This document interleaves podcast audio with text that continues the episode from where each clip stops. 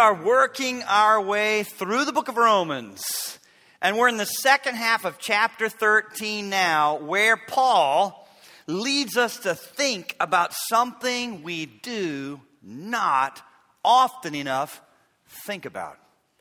And I'm convinced if I could stir it up today by God's Spirit and get you to think about it more, and I would even go so far as to say, get you to even consider obsessing over it. That's right. It would change how you live your Christian life. Did I set it up big? Yeah. Go with me to Romans 13. We're going to read verses 8 to 14, and let me see if you can pick up on it for yourself. Let me see if you sense it and if you see what he is doing, what he is introducing now into our thinking. Because remember, this whole section that started in Romans 12, verse 1, is all about let's do this. If God did all this and it was 11 amazing chapters, how would you live it out? What would it look like? What would people who believe Romans 1 to 11 live like? Romans 13, beginning in verse 8. Owe no one anything except to love one another, for he who loves another has fulfilled the law. For the commandments, you shall not commit adultery, you shall not murder, you shall not steal, you shall not bear false witness, you shall not covet. And if there's any other commandment, are all summed up in this saying, namely, you shall love your neighbor as yourself. Love does no harm to a neighbor. Therefore, love is the fulfillment of the law. And do this. Do this. If, if, if, you believe this, then do this, knowing the time. That now it's high time to awake out of sleep, for now our salvation is nearer than when we first believed. The night is far spent, the day is at hand. Therefore, let us cast off the works of darkness. Let us put on the armor of light. Let us walk properly as in the day, not in revelry and drunkenness, not in licentiousness and lewdness, not in strife and envy, but put on the Lord Jesus Christ and make no provision for the flesh to fulfill its lusts. Now, did you see it? Do you see what he's introducing here? Two things, I believe. First, Paul just punches a great big hole, punches a great big hole right in the middle of our temporal, time bound thinking that what we see now and have now and are doing now is what's most important and is going to last forever. Tomorrow is going to be nothing more than an extension, more of the same of today. Tomorrow, more of the same. Tomorrow, more. more. And he's like, not true. Not true. Not true at all. And secondly, he moves this simply from an argument of a way to live because of a list of rules and points us back to a person, Jesus Christ, as the very centerpiece of how and why would you love this way? That you would love rat. Remember, we've talked about it in two sermons now. We're talking about a love that's radical, fierce, r- willing to risk. You give, expecting nothing in return. Whew. Why would you live that way? Why would you love that way? Why would you be that different, that radical, that loving? You see, at the very heart of Christianity, He's moving us back to at the very heart of Christianity is not a system, it's a Savior. And it's not about rules and regulations pressing on the outside of you and God's law breathing down your neck saying, do this, try harder, do this, try harder. This is going to help some of you. The very heart of the gospel and Christianity is a relationship, a loving, living, personal relationship with Jesus Christ. That is so different. R- laws and rules and regulations pressing on the outside of you, that's religion. You grab somebody's list, and you can get different lists from different churches and different people, and surround yourself with some of the people that have the same list and say, let's do this. That is not what Paul's doing here. When he says, let's do this, he's still on that same theme of loving radically, but then he begins to tell us, how would you do this? And you're going to see he doesn't point you back to rules. He doesn't point you back to the law. He doesn't point you back to regulations. Why? Because it doesn't work. Doesn't work. And so in verses 11 to 14 in particular, what Paul is doing is he gives us a dramatic wake up call from the constant press and distraction. It's almost like a magnet, isn't it? Is not this world and this life almost like a magnet that just pulls you down to the right here, right now, right here, right now, right here, right now? I can't even think about eternity, future. And it's a dramatic wake up call but Paul isn't introducing a new subject. Please understand, Paul is still walking us through this big theme. From Romans 12, verse 1 on, it is all about love, love, love. How do you live out great doctrine of what God's done for you? And how do you love radically like this? And what he's doing in a most dramatic way now is it's almost like he pops open some smelling salts to jar you and stir you and says, Sit up, wake up, and grab hold of a motivation for living and loving this radically that is so much bigger and better than you surrounding yourself with enough of thou shalt not Bible verses and hunkering down and finding other people that are committed to that same approach of thou shalt not and let's do this. Because let me say something in a group this size, there's maybe some of you, dozens of you, that have already found out what I'm about to say next. I bet you have. And you're wondering, what is wrong with me? Just grabbing hold of enough thou shalt not Bible verses and hunkering down to try real hard and find others trying, trying real hard can only take you so far before you crash and burn and start all over again, and crash and burn and start all over again. And if you do it long enough, you just might give up altogether saying, and I've heard it, been a pastor 30 years, I tried Christianity. It doesn't, say it, doesn't work. Let me agree with you. Surprised you, huh? It doesn't work without Jesus. It doesn't work without Jesus. Oh, it falls apart without Jesus. If you just turn this into religion, and I know it's tricky because the Bible's got a lot of, a lot of commands, a lot of instructions, but listen, there's a hero in the midst of this book. There is someone on center stage. There is a person. If systems could have saved us, God would have never sent his son to take on flesh and come into this world. You need a savior. I need a savior. And Paul is pointing us back to the Savior. The Savior. The Savior. If you lose sight of what's at the very heart of the gospel in Christianity, which is a living, loving, personal, real, vital relationship with Jesus Christ as the lover of your soul, it all just falls apart because there's way too much of you in the middle of it. So, here's what I want to do. Let's talk about what's at the heart and center of the gospel and Christianity. And to talk about it, I believe these, these verses actually fit with a context of anticipation and preparation, and something big is coming, so you ought to live differently now in light of that day. I think it's fair to set it up in the context of a wedding.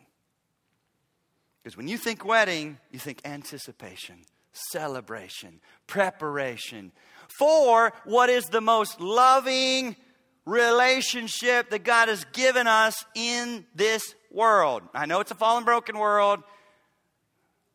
Marriage. As I say, you're like, you're kidding me. Yes, marriage. Marriage. That's the only thing we have in this world that he says that's oneness. That's, that's a demonstration of Christ and the church in union. Even in its fallen, broken, sinful state, that's what he gives us as the most, most loving relationship. Not mother daughter, mother son, marriage. And here's why I want to do that kind of self serving. Because this is fresh on my mind. Because we are planning a wedding. Because, Lord willing, my oldest daughter Lauren is getting married this summer. So, this is fresh on my mind this whole anticipation, preparation, celebration. Lord willing, she'll be married to a young man named Craig, whom we love dearly. Dearly. I could take the rest of the hour and talk to you about Craig, but I won't. Love him. Always an answer to prayer. I got to that page in my prayer journal. I've been praying for my girls, that husband. He's got it all going on. I was like, oh my goodness, look, I prayed for that. Ding. I prayed for that. Ding. I prayed for that. Didn't even pray for that. Ding, ding, ding. Oh, God, thank you. Gives me great hope for the rest of them. You know, you start to think, where is he going to come from? I don't see too many guys like the guy I'm praying for. Oh, God's good. But I digress. In this planning, oh my goodness, our lives have changed since May 9th, 2015, when Craig asked Lauren to marry him. Our lives were just launched into a buzz of excitement right? If you've ever planned a wedding or been engaged, then you know we're wide awake. We're leaning forward. We're looking. We're planning. We're talking. We're laughing. No one has to say, hey, it's been a while since we talked about the wedding coming up. Let's do that now. It's like, like, could we talk about something else? No, I don't want to talk about something else. How can we weave this into every moment of every day? There's a flower. There's a wedding. The sky is blue. There's a wedding and her eyes are blue. Oh, I could go on. It's just like, oh, there's a wedding. We find every and any reason to get off on this if you know anything about it. It changes what you think, it changes how you spend your money, it changes how you spend your time, it changes how you relate to other people around you. Because here's how I would say it to you you start living every day in light of that great day that's coming. You start living every day in light of that great day. It's like everything gets filtered through that now. And everything is measured and gauged by that now. How much time do we have left with the things we need to do? How much money do we have left? How much more needs to be saved or spent? How many more decisions need to be made in preparation for that day? There's a lot to it, a lot more than I knew. The dress has to be purchased, selected, purchased, fitted. Big deal. Big, big deal. Bigger than I knew. My sons both needed suits. They look terrible. They don't have suits that fit. Now they do. I need wedding shoes. I got shoes, but I want new ones. So I got, I got myself some wedding shoes I'm busting out. The venue has to be selected and reserved. Interviewed people regarding food and then choose one and, and reserve that. Select a photographer and reserve. Choose the wine. Invitations have to be sent out and DJ has to be booked because there will be dancing. Oh, I'm gonna, I'm gonna bust the move of the universe. You just thought I had moves. You ain't seen nothing yet. Wedding moves. God has found my daughter a husband moves. Oh. It's building. I don't know what it's going to look like, but I feel it. I know I feel it. It's right down there. And I'm wondering, I, am going to watch myself. Like, what will this look like? Bottom line is, you start paying attention to your calendar like never before. Everything gets framed up in the context of that. That becomes the backdrop for everything else that's going on in your life. And it's almost like these thoughts are, are never far from you. They're right on the edges of your mind, ready to leap up and fill every moment with joy and anticipation. Now, stay with me. I know you're humoring me, but here's what I believe what I have described is exactly what this passage is saying every Christian should be living like. There's a day, that day. And it's sooner than you think. And you have a bridegroom who's coming for you. You've been chosen. You are loved. He's preparing a place for you. He's coming back for you. Wedding theme. So let me show you what this would look like if you were to start living, and you should as a Christian, but if you get a hold of this passage, like I hope you will, if you were to start living with a save the date mentality, and I got a bridegroom coming, I'm loved, what would it look like? Number one, here's the first thing that would kick in you would start loving like he's coming. I didn't make a mistake there. I didn't mean to say living like he's coming. I meant what I said. You would start loving like he's coming. Because that's where Paul starts us in verse 8. He says, Make loving others rather than trying to keep the commandments your focus. Really, what's going on there in verses verse 8 and verse 10, if you look at it, form bookends around all the thou shalt nots. Notice how he talks about loving others, and then he talks about thou shalt not murder, thou shalt not commit adultery, thou shalt not covet, thou shalt not bear fault. You can go down that path of just thou shalt not, thou, but then he comes back to love others as yourself, and that would fulfill the law.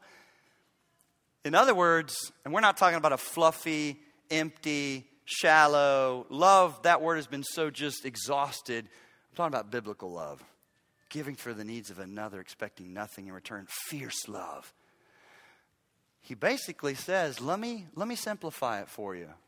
And he knows we need this help. Remember, the li- religious leaders pressed Jesus himself with this and said, We got all these commandments. There were 613 Old Testament commandments, and the religious leaders in the day thought they would help everyone out by adding hundreds more. And said, I know it's hard to keep up with. You don't want to ever break that, so why don't you just not ever even do this? And if you don't want to do that, go ahead and just never do this. People were so confused. Remember when they said, Jesus, what's the greatest commandment? Remember that question? What'd he say?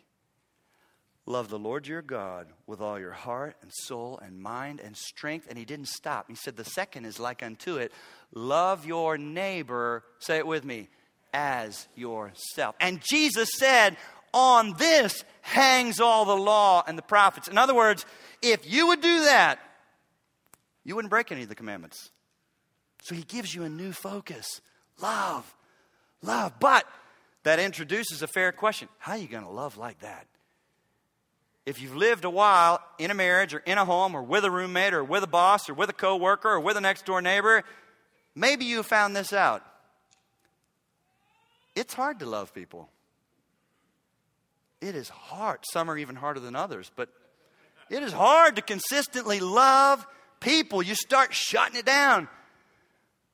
But here's what I want you to think about. When you know, and that's what he's telling us in this passage, you got a bridegroom coming back.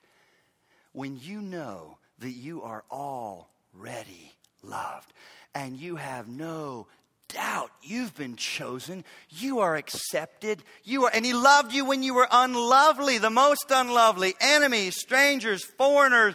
He loved you. How do I know He loved me? He died for you, rose again, is preparing a place, is coming back, has already given you a robe of righteousness. You don't have to earn His favor, win His favor, keep His favor. You can't shake His love off you. Oh my goodness, when you know that, it frees you to love other people. And here's why because you don't so desperately need their love back. Isn't that not what shuts it down so often? Because we're measuring, I don't want to give more than I'm getting. In fact, I want to make sure I do this in a way that I get a little more back than what I'm giving out, and I'm watching. We're so busy making sure we're getting love that we're not giving it. When you know you're loved, and here's the other thing what is it that shuts it down? Fear of rejection. What if I give like this and open myself up and I'm rejected? Well, you know already you're accepted. I'm accepted. I don't need their approval. I don't need their favor. I don't need their acceptance. So don't hear me saying, and so it doesn't bother me at all. It still hurts. It's still disappointing. It's still awkward. But listen to me when you know you have a bridegroom who loves you, shows you, is coming back for you, delights in you, is preparing a place for you, the rejection of other people is not devastating. Big difference. Big difference. You can begin to love and risk and give. Because I'm not loving to get loved back. I am already loved. And so here's the thing you need to understand. From Romans 11 at the end, as he moves into Romans 12, from that point forward, what Paul was wanting to do is say, now, whoo, in light of this kind of big doctrine, for 11 chapters now of, of you were a sinner, but he has saved you and justified you by grace alone, through faith alone, in Christ alone, plus nothing. You can't work for it, you can't lose it, you don't have to earn it, you don't merit it. In light of that, how would you live? If you really believed this, if it really got down in you, if you really soaked in it, if you really got a hold of this, if this really saturated your mind and you begin to believe that's talking about you, how would you live? What would it look like? That's what he's doing in these chapters now. And here's what here's the mistake that people make all the time. Well, what you would do, because you see how much He loves you, is you would go back to the law. And now you would really try hard because you say, for crying out loud, He did that for me. I owe Him a debt. I owe Him a debt. I owe Him a debt. I got to try harder. I got to try harder. That's not where Paul points us. He doesn't take us back to the law. He makes the focus Jesus Christ, your bridegroom. Commenting on this passage, John Piper says this Paul guides us to say, Now, I will continue to make my focus Jesus Christ every day, and I will look to him for everything my soul craves, and from my union with Christ. Look at me. That's marriage talk. He's not just your friend. He's not just your advocate, your lawyer, your those are all metaphors the Bible uses, but he's your husband, he's your bridegroom who's coming for you and based on my union with Christ, nurtured hour by hour by focusing on Christ, my great Savior. And here's what's missing for some of you, and is the real problem my great Savior and my infinite, say it, treasure. I will love people. I love people. Christ will be my focus, love will be my fruit. Do you know there are some things in life that when you just go after it, you don't get it, but when you focus on something else, that that you wanted shows up? That's what he's saying. Some of you, you want to be more loving, you want to love other people, focus on Jesus and be overwhelmed and never get over his love for you and his closeness to you, and you're not alone and you're not rejected and you are accepted. And watch the fruit of love start to show up in your life. This whole, I got to be more loving. I'm trying to love somebody. I'm, I'm going to do it this week. I'm going to do it. I'm going to love somebody. But we're focused on that unloving per- person. It just gets harder and harder and harder. Or we're focused on ourselves.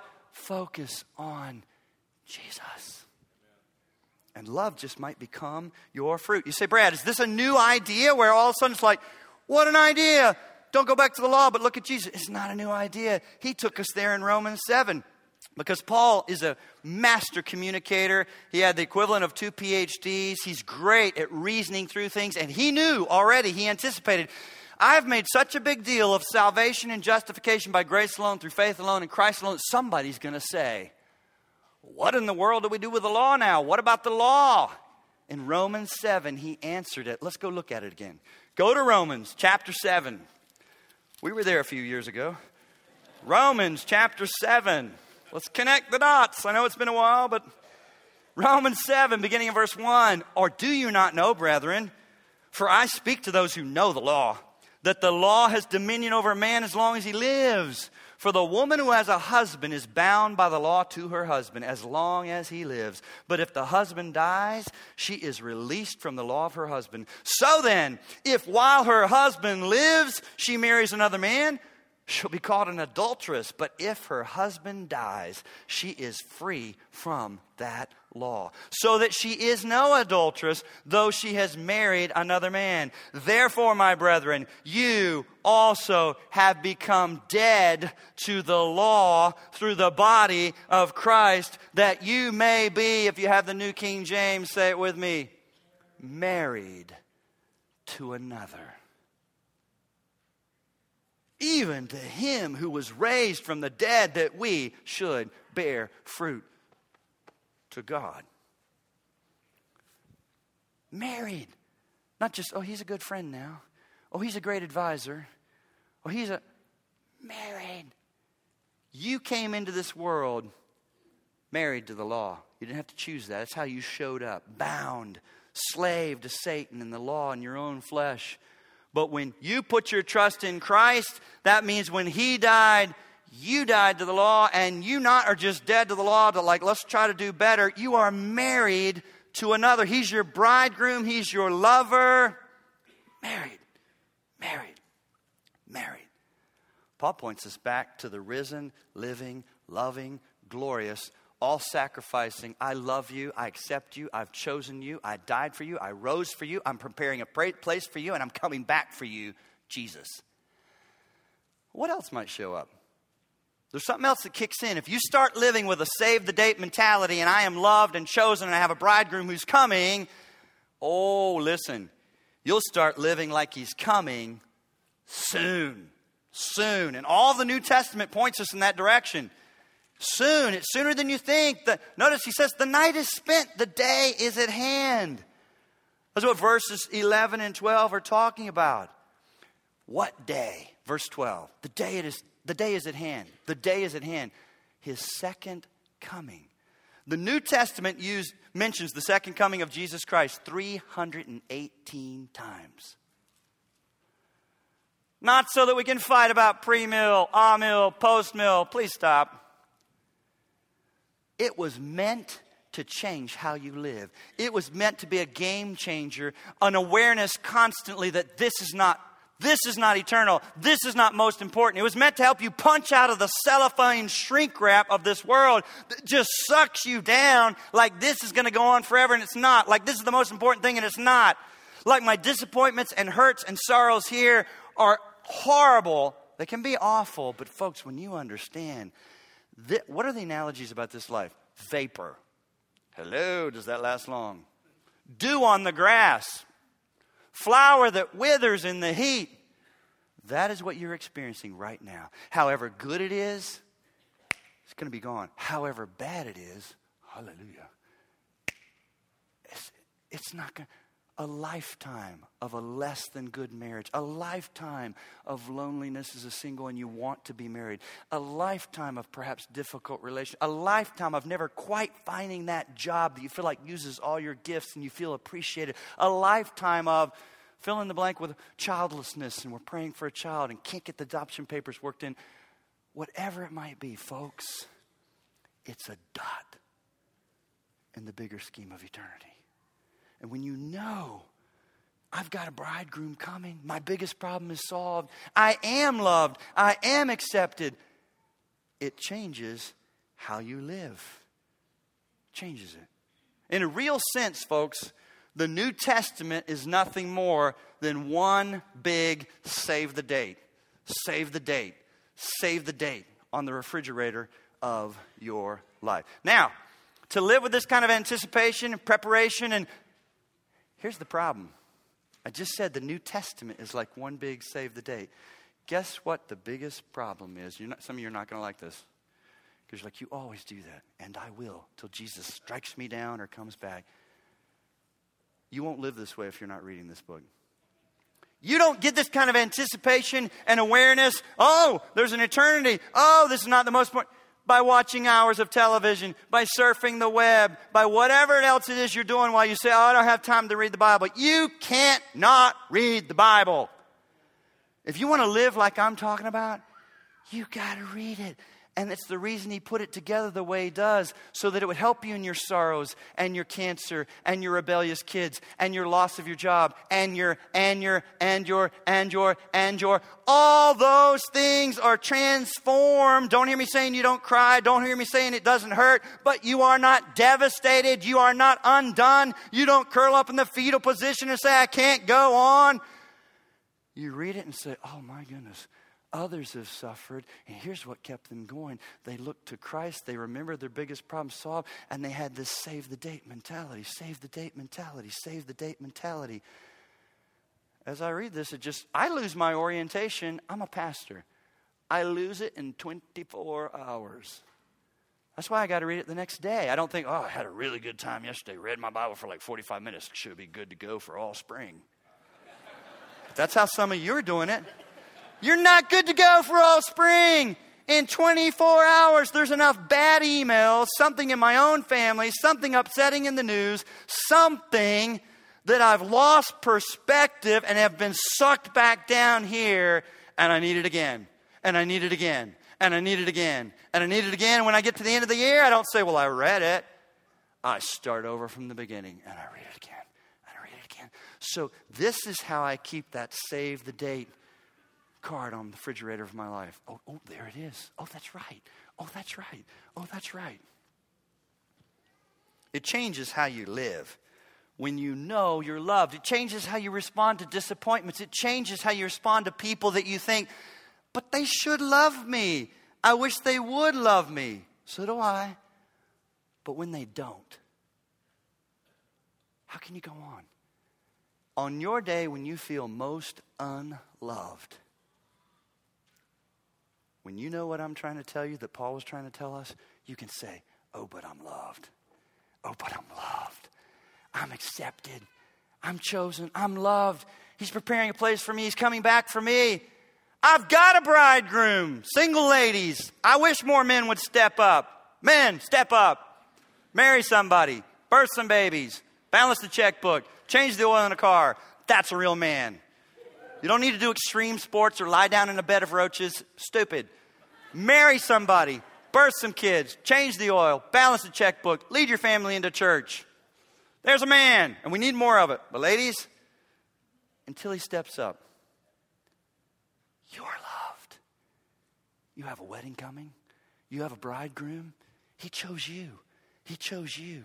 He loves you. He thinks about you. He's preparing a place for you, you, you, you.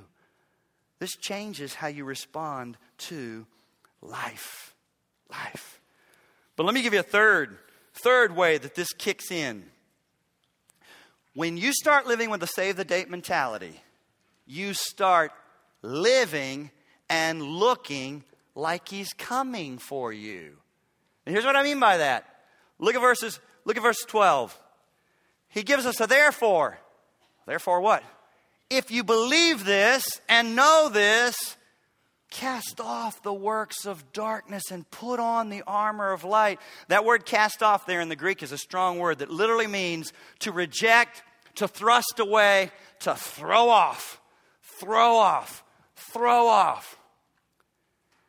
I would put it to you this way.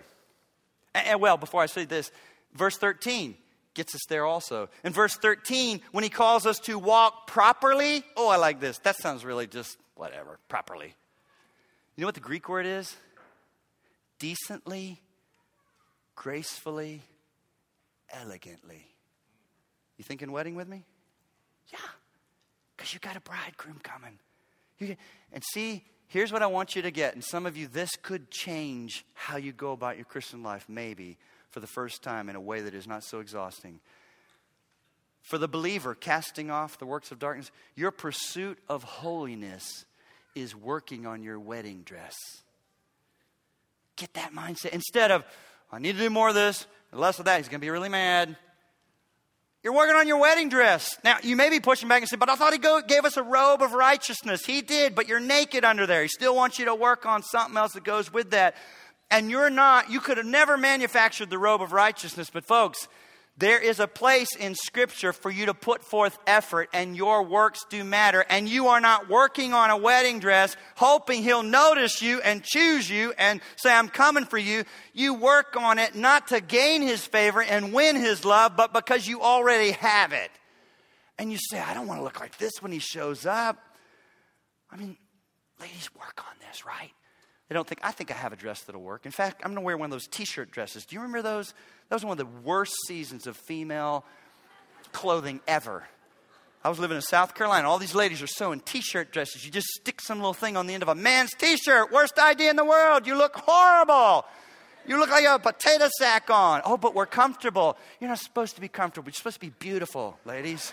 And we need more ladies to know that. We don't have the t shirt dress, but we got, I shuffle around in men's sweatpants and my brother's t shirt. Stop it.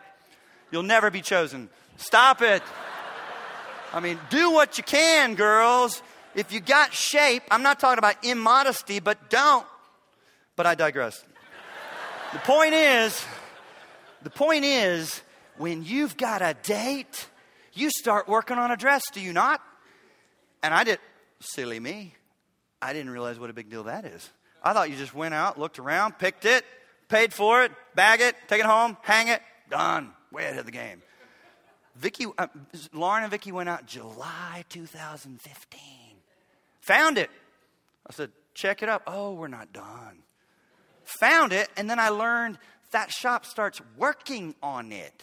You're just looking at this one, it's not your size. They have to make it. It was ready six months later. Are you kidding me? January 2016 is good. We're still ahead of the game. No, we're not. It's still not done. You bring it home and you put it on. She's like, Well, this is all wadded up right here in the middle, and that is not me. And I don't want people to think that's me. That's not my wad. That's the dress. This must be fixed. So, oh, and this stuff is sequined in pearls and lace. How do you start cutting on that and have it all end well? This is complicated. And so, if you want it altered and tweaked and tucked, that's, you would think for what you paid, oh, we'll just throw that in there. No. That's hundreds of more dollars, except that a sweet lady in our church that's known as Forever and Loves us said, I'll do that. I said, I'll pray for you. She said, I'll do that for free. And, and it wasn't one visit to her house. It wasn't two visits to her house. It was, say it, three visits to her house. You put it on. She marks some things up. You leave it with her. She work, work, work, work, works. You come back. You put it on. It's still not right. She work, work, work, work. You come back. You put it on. And finally, it's ready. And I don't know of any woman or young lady who would say, I'm losing heart. It's not worth it. Too much time, too tedious, too tax consuming. No. You're working on your wedding dress, so it's worth it. See the analogy? Is the pursuit of holiness hard work? Does it get arduous? Does it feel like, oh man, can you imagine trying to sew complicated lace, layers of it back together right? Not easy. Holiness isn't either. But you have a bridegroom coming. And it's worth it. It's worth it. And you don't have to earn his favor. He loves you. So you say, I'm going to work on the dress. I'm going to work on the dress. He gave me the robe of righteousness, but I'm going to work on the dress. And see, pursuing holiness, casting off the works of darkness, putting on the armor of light is our job. But when you understand he loves you, it also becomes your joy. I want to pursue holiness. I want to work on the dress. I don't want to look like this out of love. I want to do this. Now, let me turn you one more place since we're on a wedding theme, and it is New Testament biblical, by the way, because this is where this whole thing ends. This whole thing ends up with wedding, reception, lamb supper of the lamb. Go to Revelation 19, and you'll see the dress again. You'll see the dress again that we're to be working on. Go to Revelation 19, beginning in verse 6.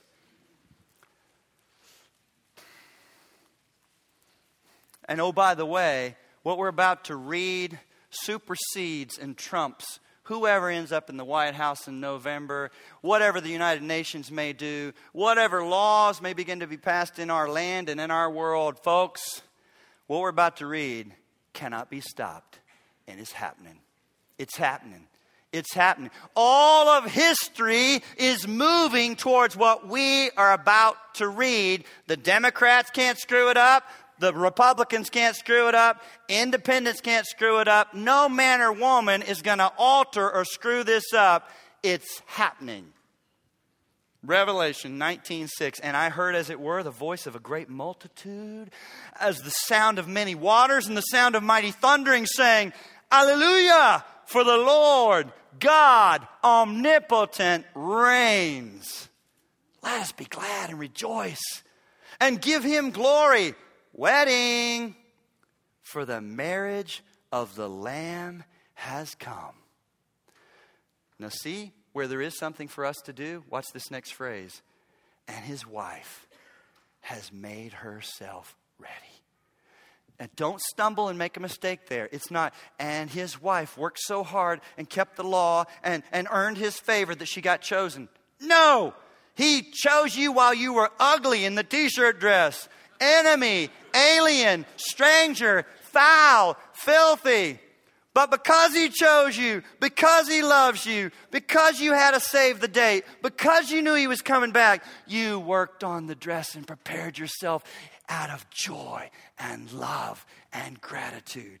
And she made herself ready. And to her it was granted to be arrayed in fine linen, clean and bright. Look at it. For the fine linen is the righteous acts of the saint. Do those acts earn them righteousness and forgiveness? Please say loudly no. Even more? No. no. But it pleases him and it gets you ready for the wedding. it pleases Him and it gets you ready for the wedding. Between now and when He comes for you, you want to be throwing off the works of darkness and putting on the dress, putting on the dress, putting on the dress. And people get even more excited. We just have a big knee summer wedding. Don't people go nuts when it's a royal wedding? Guess what? This is a royal wedding that's coming, the wedding of all weddings, because it's King Jesus coming for his bride. We had a royal wedding about this time five years ago. Remember that? Did you hear anything about that? Oh, I heard a lot about it. With Prince William and Kate Middleton, April 29th, 2011. Big deal. Westminster Abbey, they had 19 people, 1,900 people invited, 8,500 journalists crammed into the city of London. You're going to like this. Three British photographers were chosen who took 327 million photographs. PBS, imagine going through that album. PB, PBS says that 2 billion people from over 180 countries saw at least a portion of the ceremony. But here's what I want you to understand that pales in comparison to this royal wedding that's coming. Because the Bible tells us every eye will see the start of this. Every human being, if it's six or seven billion, I don't know how many it'll be by then, is going to see it and know it. Doesn't mean that you're all part of the bride. So watch it here. But you're going to see it and know it, and you are going to bow the knee and say, Jesus is Lord. But if you don't bow the knee and say it now and trust Him now, it'll be too late. You'll still say He's Lord and you'll still watch Him celebrate with His bride. You just won't be a part of it. There will be people from every tribe and tongue and language and nation that's part of His bride. No country will be excluded. And there'll be no empty seats. Don't you hate that? It's like the so and so's no show. Great, we paid for that. Don't let that happen this summer. We, there will be no no shows because Jesus said in John 6 All that the Father has given me will come to me, and I will lose nothing and will raise them up. Can you see how that would change how you live your Christian life? And, and move past just drudgery. I've got to do better. Stop that. Start this. I want you to bow your head now as we close, and I want you to think about this.